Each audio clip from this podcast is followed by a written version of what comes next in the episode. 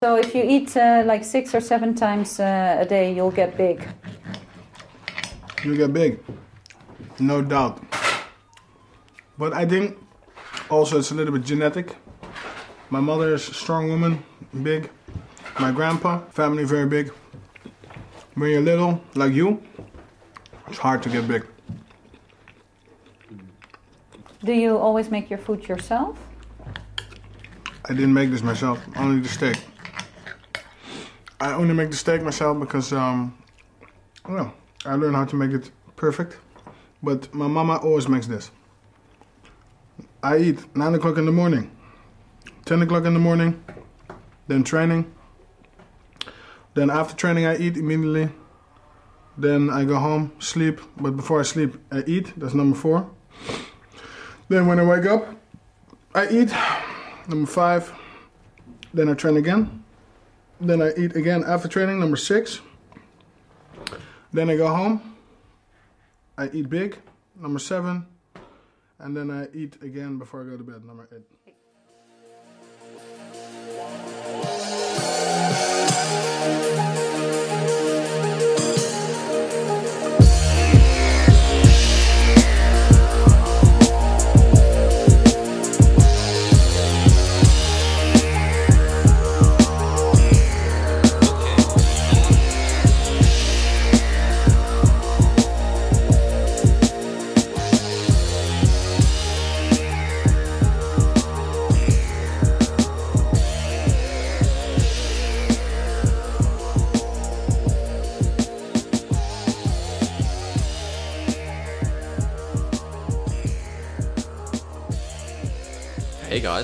To I Know Nothing About MMA. This is episode 7. I'm your host, DC.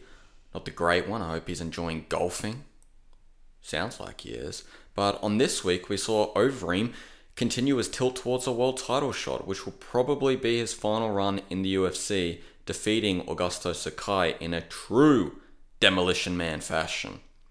Also on the card, we saw Michel Pereira actually put it together and put on a performance that was the best of both worlds, both style and substance. So bravo to him.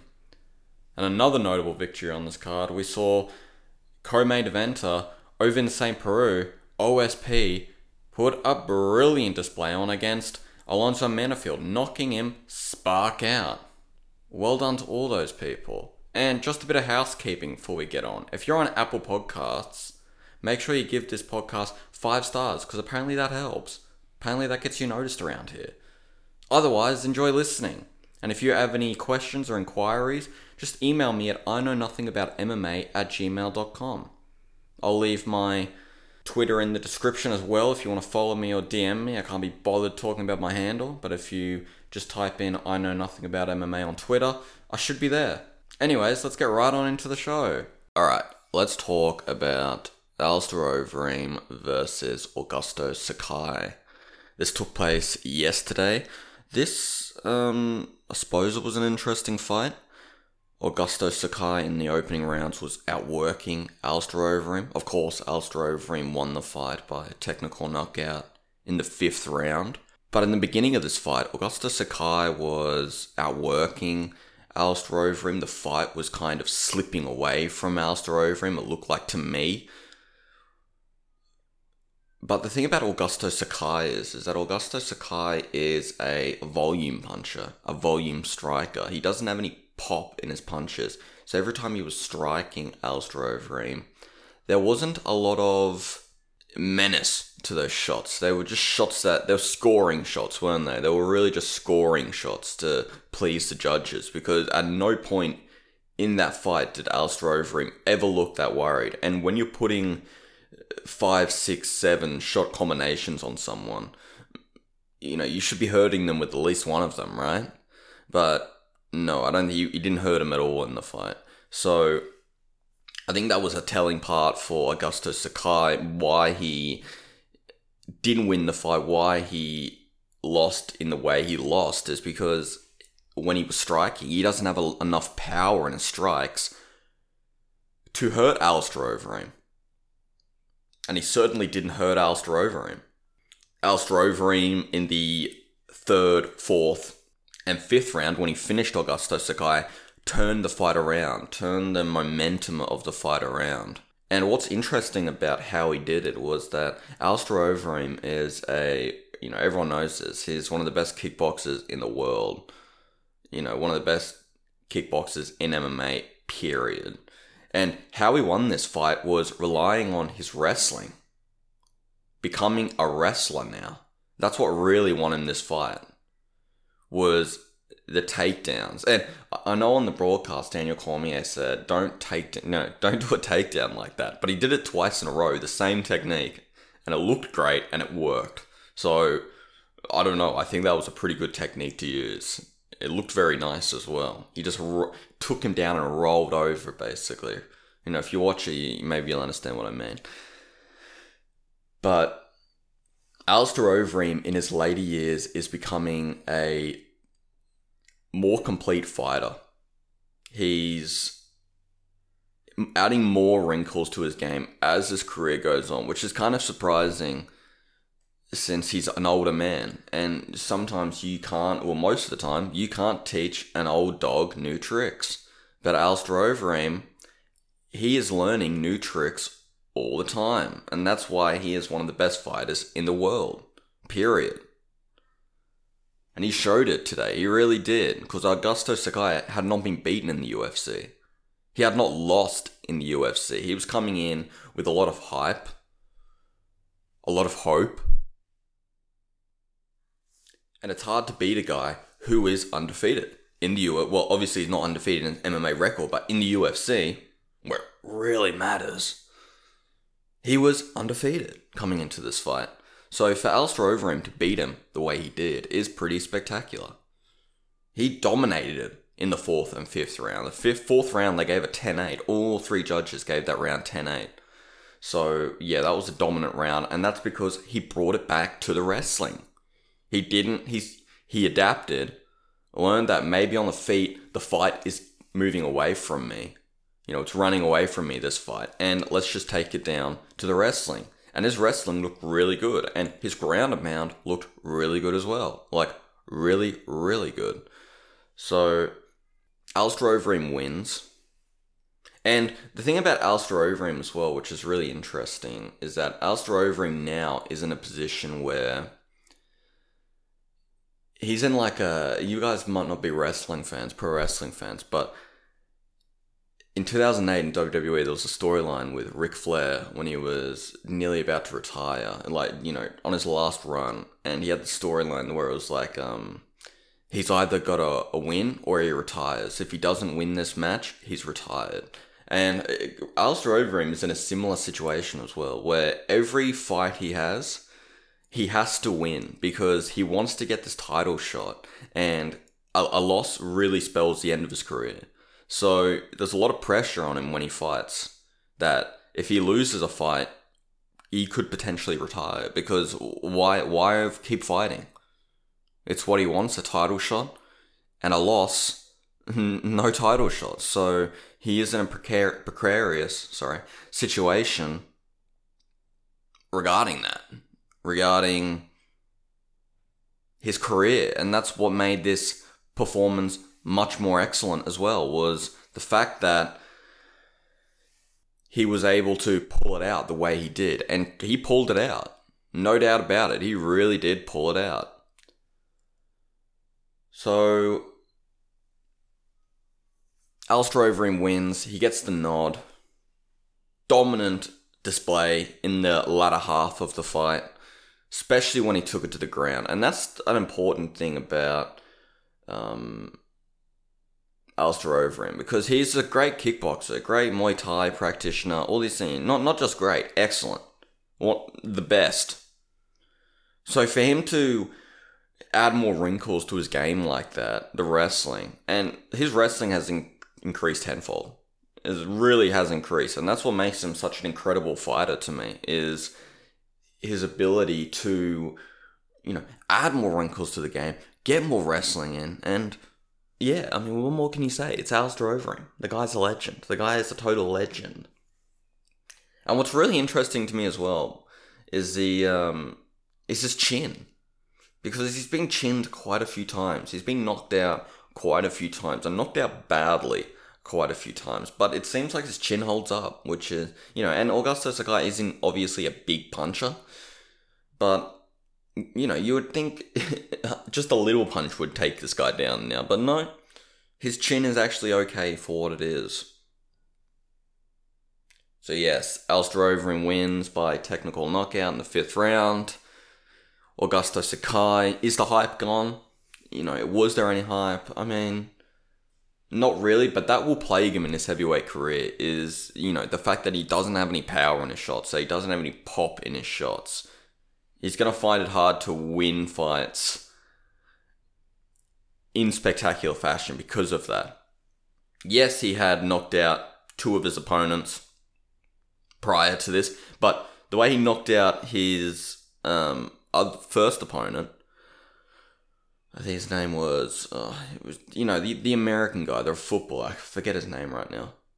Um, not Martin Tybura, the the other guy. It was because he worked him. It happened late in the fight, round um, three in the fight, and it's because he outworked him, outworked him, outworked him, eh, you know, and broke his will essentially.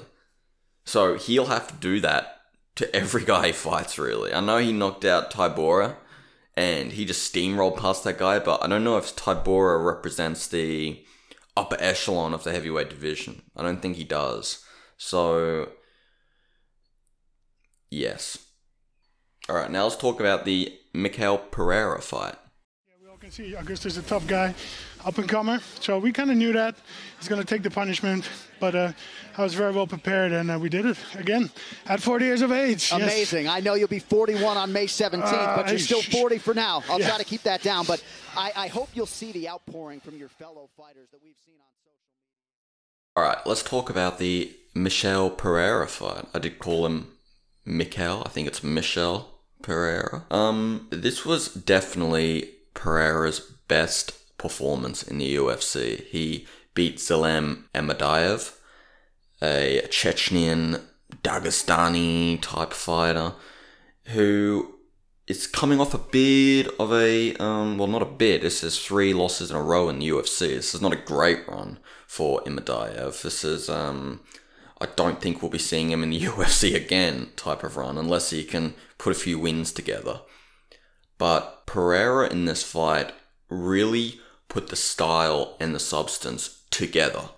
Like, this was a remarkable performance by Pereira. Like, I'm not that big on the guy. I think the guy is a, a bit of a fucking clown, but he really proved in this fight that I'm here to stay and that my showmanship, yes, it can work in the UFC because a lot of the time, the backflips, the oh, the spinning shit, all this stuff, it doesn't help him. It really doesn't. And in this fight where he dominated and really, yes, the finish was contentious when he got the um, the choke finish, the submission, but really it didn't matter because if this was going to the judges, this was going to be three 10-8 rounds back to back to back.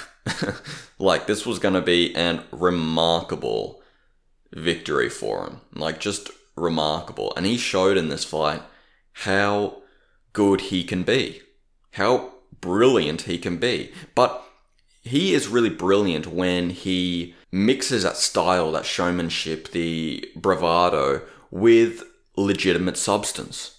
Because his best strikes in this fight were the front kick to the body, were the jab, you know, the one two, the jab and the straight. When he was throwing conventional techniques, not when he was throwing quote unquote spinning shit. I was blown away by this performance, to be honest. Like, really, again, I'll be honest with you. I'm, I'm not into this guy. I'm really not. But you have to give credit where credit's due because he fought like a monster. He looked far bigger than Imadaev as well. That was the thing. His frame is crazy for welterweight. I think he was saying on media day that he, he finds it hard cutting weight, or his last, or one of his last weight cuts was really hard. And I'm like, no shit, it was really hard, man. You must cut a ton of weight because he looks huge in the octagon. He really does. And they were saying it on commentary, but it's been known that he looks huge in the octagon. But really, he put it all together. In this fight. His striking, at least. Yes, we haven't seen him in any grappling exchanges, any worthwhile grappling exchanges. And listen, when he gets to the upper echelon of this division, when he does, he's going to be facing that a lot. It's not going to be uh, flashy striking reigns in the welterweight division. The champion is Kamaru Usman, a decorated college wrestler. So, yes, it's it's going to be a, a little tricky for him to always use his uh, brilliant striking, but really it is brilliant. Like it is remarkable, and he has a lot of power in his shots as well. Like a lot of power. Every every time he touched Imadaev, Imadaev was he was he wasn't going down, but he was my god, he was blown away by these strikes and. That's one of the first times I've seen two, I mean, three 10 8 rounds in a row in a fight. It was just remarkable. It was a stunning, stunning performance by Mikel, uh, Michel Pereira. Sorry, a stunning performance. He is definitely my star of the week for this week. And he was saying stuff before the camp, uh, before the fight. Sorry, that in camp he was uh, training uh, with cows and horses, taking them down. I was like, you are a fucking clown, dude. You are such a clown. But no, in this fight, he showed that no, I'm not a clown. I'm a, a monster. I'm a threat. And he absolutely is when he puts it together. When he stops the whole playing to the fans that much. You know, and I would be a little bit of a hypocrite if I say I did not like that. Yes, I love the bravado. I love the talking. I love the hands behind the back. I love the showmanship. I really do. I really, really do. But I don't love showmanship when it impedes on your fighting. You must mix it well and you must always put the fight first rather than making your opponent look like a fool. And the flip side to that as well, and listen, we've seen the flip side to that. We've seen him in some god awful performances where he he would much rather play to the crowd than fight. And He's not in a position right now where he can do that. He must fight, and he must fight well. And this time around, he fought excellently. This was probably one of the best performances you're going to see in a long, long time. Trust me on that. This was a remarkable performance. Stunning performance. And he deserves all the credit in the world for this performance. Michel Pereira is here to stay. And after the fight, he called out Jorge Masvidal. Obviously, he won't get that fight, obviously, but that's a fun fight, and that's a fight people would love to see when Michel Pereira gets a few more wins under his belt and cements himself as a name in the welterweight division. How could it not be?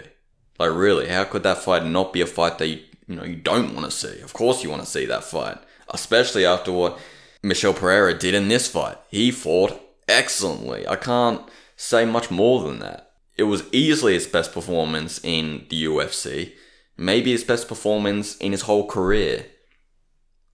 And what made it so brilliant, and I hope he understands this, is the use of conventional striking. Trust me. That front kick to the body was nasty. That 1 2 combination, the jab and the straight, was Nasty. These were horrible strikes. He was blowing Imadaev away, and Imadaev, to his credit, is supposedly a fantastic boxer, but he made Imadaev look bang average. Bang average. So, Michel Pereira, I mean, what more can you say about this guy? The guy's a clown, but the guy's a clown now that he's a problem. He's a problem clown. He'll talk shit. He'll make you laugh, but he's really going to hurt you as well in this fight. And and that's what he showed. He showed that I can hurt people. I can hurt people badly. And Imadaev after this fight was busted up. And yes, the finish at the end of the fight was contentious. It wasn't the best finish in the world because Imadaev didn't tap. He was looking to fight uh, the choke. And but really it doesn't matter. In the in the grand scheme of things, whether this is a a submission or a 30-25, doesn't matter, does it? You know. It's kind of remarkable. not even 25, and a, a 24. 30 24.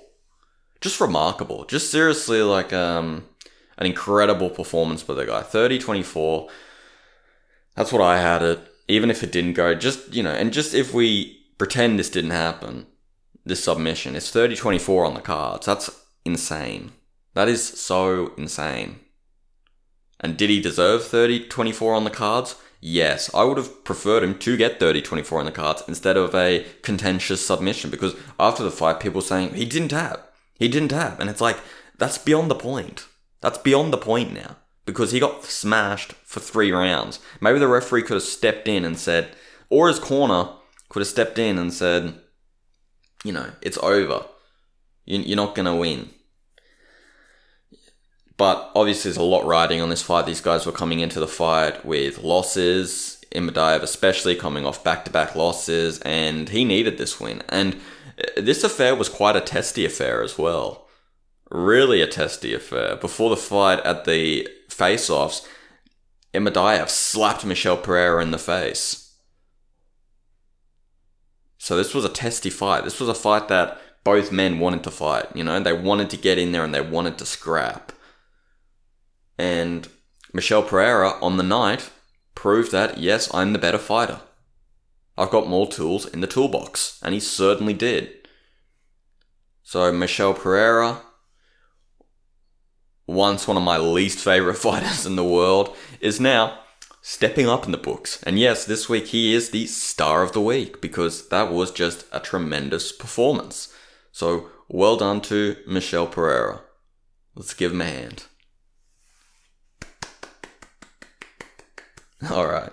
All right, let's get on to the next fight. He says he ran with animals. He's talking about horses, sheep, what kind of animals on a farm? É, quando você fala que você treinou né, com os animais, você correu com os animais, que animais foram esses que você treinou? Foram cavalos, é, ovelhas, o que foi? Ah, eu fiz treino de derrubar boi, derrubar bezerro, de levantar, pegar, segurar é, é, é, bezerros. Então, foi um é, é, correr com os cavalos, correr no, no, meio dos animais. Então, foi um ambiente muito gostoso, foi um ambiente muito diferente de se treinar e eu amei muito. Foi muito legal, me senti muito bem treinar no meio dos animais. Uh, so I train with cows and working on taking down them and running with horses. I had different experiences with different animals and just try to work on different strategies and bring something new to the octagon. Alright, so I know I skipped over the real co main event, which was Ovince St. Preux versus Alonzo Menifield, but come on, the Michel Pereira fight was the real co main event, okay? I think we can all agree on that. This was, uh, you know, this was a fight that happened, I suppose. Um, Alonzo Menifield, he's had some good wins in his career. He's beaten Paul Craig, and hey, Paul Craig is, you know, he's not as bad as people think. I think I think Paul Craig's actually a pretty good fighter, so I gave him props for that. Ovince St. Preux, I think, is a very underrated fighter, very undervalued fighter. I think he's very good. I think if you share the octagon with Jon Jones in the UFC, for a fight like the one he had, his comeback fight, you are pretty good. You know, so yeah, he is pretty good. And he's had like a hundred Von Flue chokes. Obviously, he hasn't had a hundred, but you get what I mean, right? And that's a very hard technique to put on. So yeah, I think he's a lot better than people think. And a lot of people, if I'm correct, thought Alonzo Menifield was going to win this fight. And the problem I have with Menifield is he relies on his power too much. If he can't get you out of there inside a round, then, you know, there isn't many wrinkles to the guy's game, right? And he got found out in this fight. He got knocked out, and he got knocked out badly. He fell right on his uh, face. Daniel Cormier relived the Manny Pacquiao Juan Manuel Marquez uh, knockout, where Marquez like knocked Pacquiao out tremendously in their fourth fight sure everyone remembers that. That was a killer knockout. Um, yeah, shades of that, I guess. But you know, really, it wasn't. Uh, it wasn't the same, right? Because a lot more was riding in that fight. But Ovince St. Preux, just uh, caught him rushing in, caught him with a left hook, and made him fall straight on his face. And Ovince St. Preux, he never really looked that much in danger in this fight. Alonzo Menifield wasn't ever really going to catch him with a strike. Didn't seem that way to me anyway. Ovince St. Preux showed great defense, great striking defense, and he got the job done in the end, didn't he? And his corner man is a wild man. I love it. He's laughing like a maniac. What an awesome guy. So, yes, OSP gets another victory under his belt. This was uh, his first fight at light heavyweight since moving up to heavyweight, fighting Ben Rothwell. And they made that note in commentary where um, really the power of Menifield shouldn't really bother St. Preux that much because he had fought Ben Rothwell, who was he's a heavy-handed guy. He's a big lad, that guy. So didn't really phase OSP when he had to throw hands with Menifield, and you know they threw hands, and one person got knocked out, and it was not OSP. And OSP actually said that in the pre-fight promo, where he said Menifield's going to feel my hands, and he's going to say, "Oh shit." I'm in trouble here, and he was in trouble. So OSP gets the win. Again, just a fight that happened. So, yes, let's talk about the next fight on this card. Again, which is just another fight that happened. Not, not a lot of storylines are coming out of this fight other than uh, Michel Pereira and the uh, Overeem continuing his run at 40 years old. There's not many storylines coming out of these events, but yes, we'll carry on. Okay, also on this card, we had Andre Muniz versus Bartosz Fabinski. And again, this was another short fight. This was, again, not much happened, except that Andre Muniz picked up a marvelous submission, a very technical submission. He was in guard, it looked like he was going to go for a triangle choke did not go like that. As soon as he got the triangle choke locked in, he switched to an armbar. Well, as soon as he knew he couldn't get the triangle choke, or maybe that was just the plan all along to get the armbar, was to switch from the triangle to the armbar. And it was a marvelous technique, probably was submission of the night. But yeah, there wasn't a lot to talk about other than that. Andre Muniz, um, he could be good. This was a middleweight fight. Um, I'm not so sure how he's going to look. That's really all I got to say about this fight. There wasn't much to talk about in this fight, to be honest. Not a lot happened. Muniz picked up a beautiful submission. That was really all that happened in this fight. But hey, it was a brilliant submission. A world class submission. So props to Muniz for this uh, submission. Great armbar. And yeah, that's really it. Alright, and also on this card, we had Brian Kelleher, and he fought Ray Rodriguez. He had two replacements for this fight. He originally was supposed to fight Ricky Simon, which would have been a cracker fight. That would have been an amazing fight. Ricky Simon's cornerman had COVID 19, so they had to scrap that fight.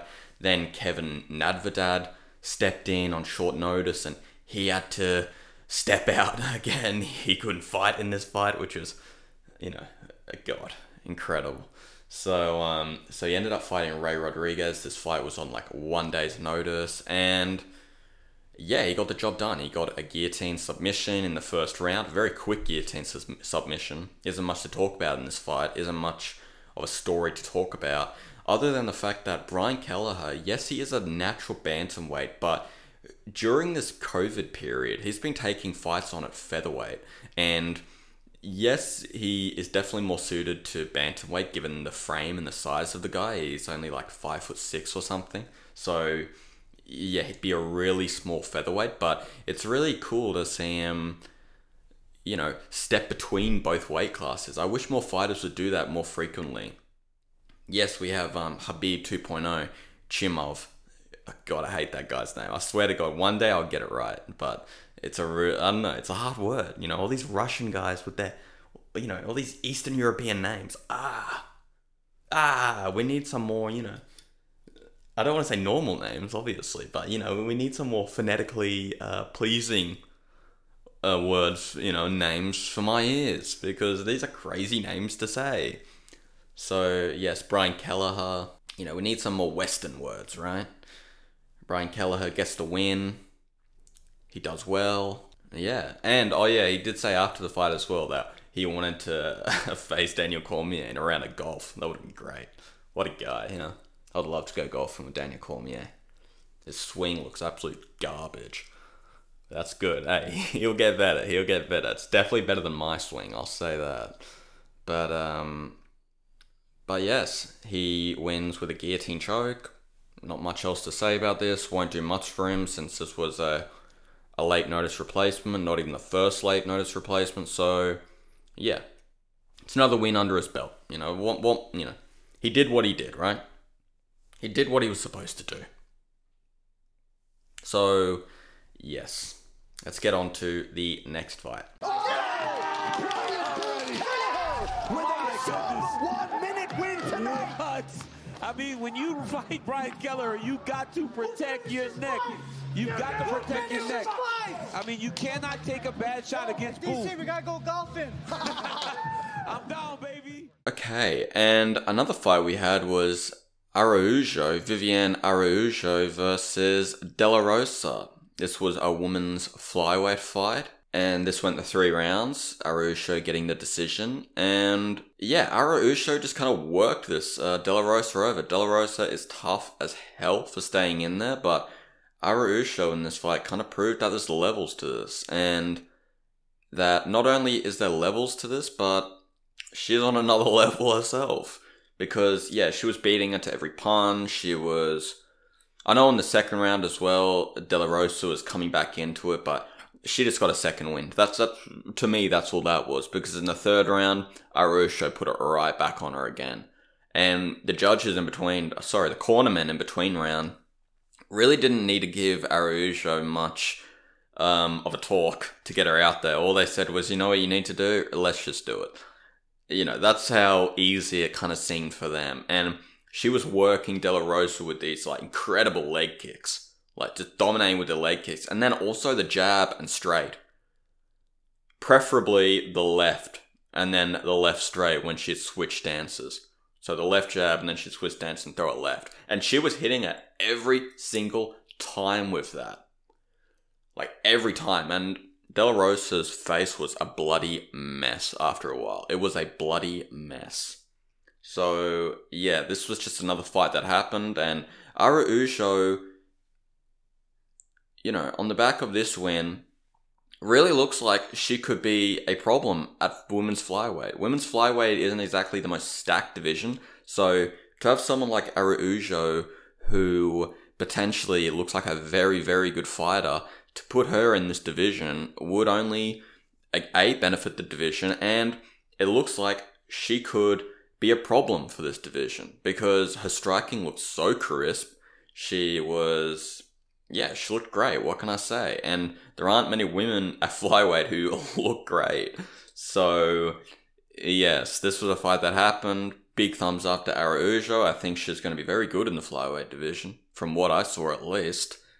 You can only beat who's in front of you. Maybe De La Rosa isn't the greatest fighter in the world, but you can only beat who's in front of you. And in my opinion, she beat her in every round. Yes, the second round, it was kind of slipping away from her, but I, I would have still given it to her.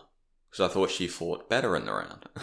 so, yes, that's what I have to say about that fight, again, it was just another fight that happened. You know, these are just fights that happen, guys. There's not a lot of stories, you know. I, I, I nearly told myself yesterday, I was like, I don't know if I should do these two. You know, the next two weeks, especially when we got the Angela Hill card coming up, I will do it, but oh, I'm, you know, it's just, they're not the best cards. And eh, I'm getting, I'm already getting kind of fatigued doing these cards that don't really mean anything. So, yeah, this is a card that definitely didn't mean anything in the grand scheme of things. Obviously, the again, the biggest story was Overeem getting that victory, a really good victory. And Yeah, and it's not just a victory, but a victory that prolongs his career. So that's really the only story, and Michel Pereira to really come out of this card. So, and every other fight was just a fight, wasn't it? So, yes. Alright, and the first fight on this card was Hunter Azure versus Cole Smith. And yeah, this was a very good scrap. This was a good fight. Both lads really wanted it. They were hungry. But yeah, that's really all it was, wasn't it? It was just a fight, not much to talk about other than that. Hunter Azure gets the unanimous decision. He fought well. He neutralized Cole Smith for large parts of the fight, putting up against the fence. Cole Smith in the second round had a good second wind. He looked like he won that round. So, yeah, 29 28 to Cole Smith. I mean, to Hunter Azure, sorry, is what I had it. But, yeah, there isn't really much to talk about in this fight, is there? Really? I mean, the one thing I would talk about is after the fight, and Hunter Azure needs to step up those mic skills, baby. I know this is a real athletic competition, but we in the sport to make money, okay? And one of the ways you make money in the sport is by being great on the mic, by being great on the stick. Yes, I come from a pro wrestling background where that is it means a lot more, but you you see that with fighters who listen. I I always tell the story of you've got two boxers, right? Chris Eubank, Chris Eubank, um, and Steve Collins. Chris Eubank Sr. And Steve Collins ended up beating Chris Eubank. But Chris Eubank, historically, when we think about these two fighters, history favors Chris Eubank as a personality, as a not so much a fighter, but as someone that we can look at and think, wow, he had it all. He had he was the package. Steve Collins was a better fighter, was a better boxer, beat Chris Eubank, but he didn't have the package. So, Hunter Azure, if you're listening, let's pick those my skills up, baby. You know, he just seemed a little off in his post fight interview, but you know, whatever. He's a fighter, it's just what he does. Yeah. And really, that was really it for this show. That was really it for this event. Not the best event in the world. It was a, yeah, lots of finishes, but yeah, you know, it, it wasn't the greatest event of all time. Not a lot of stories came out of this event. And yeah, sorry if it seems so flat because this really wasn't an amazing event. But yes, I bid you adieu.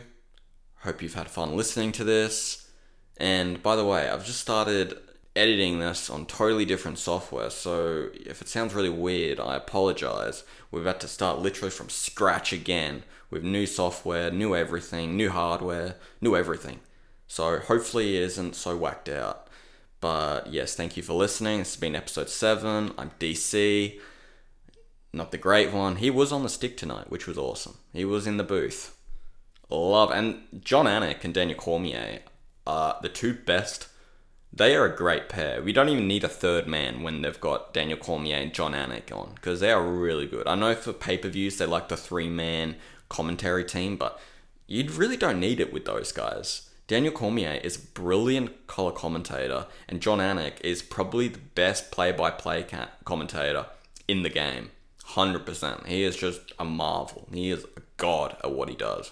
And Daniel Cormier, as a color guy, better than Joe Rogan, in my opinion. So when Joe Rogan inevitably leaves the UFC, I'm not going to be too sad because Daniel Cormier, he showed today that he is a top, top guy on the booth. Yes, he's a top guy as a fighter, but he's a top guy as an on air personality for ESPN and UFC as well.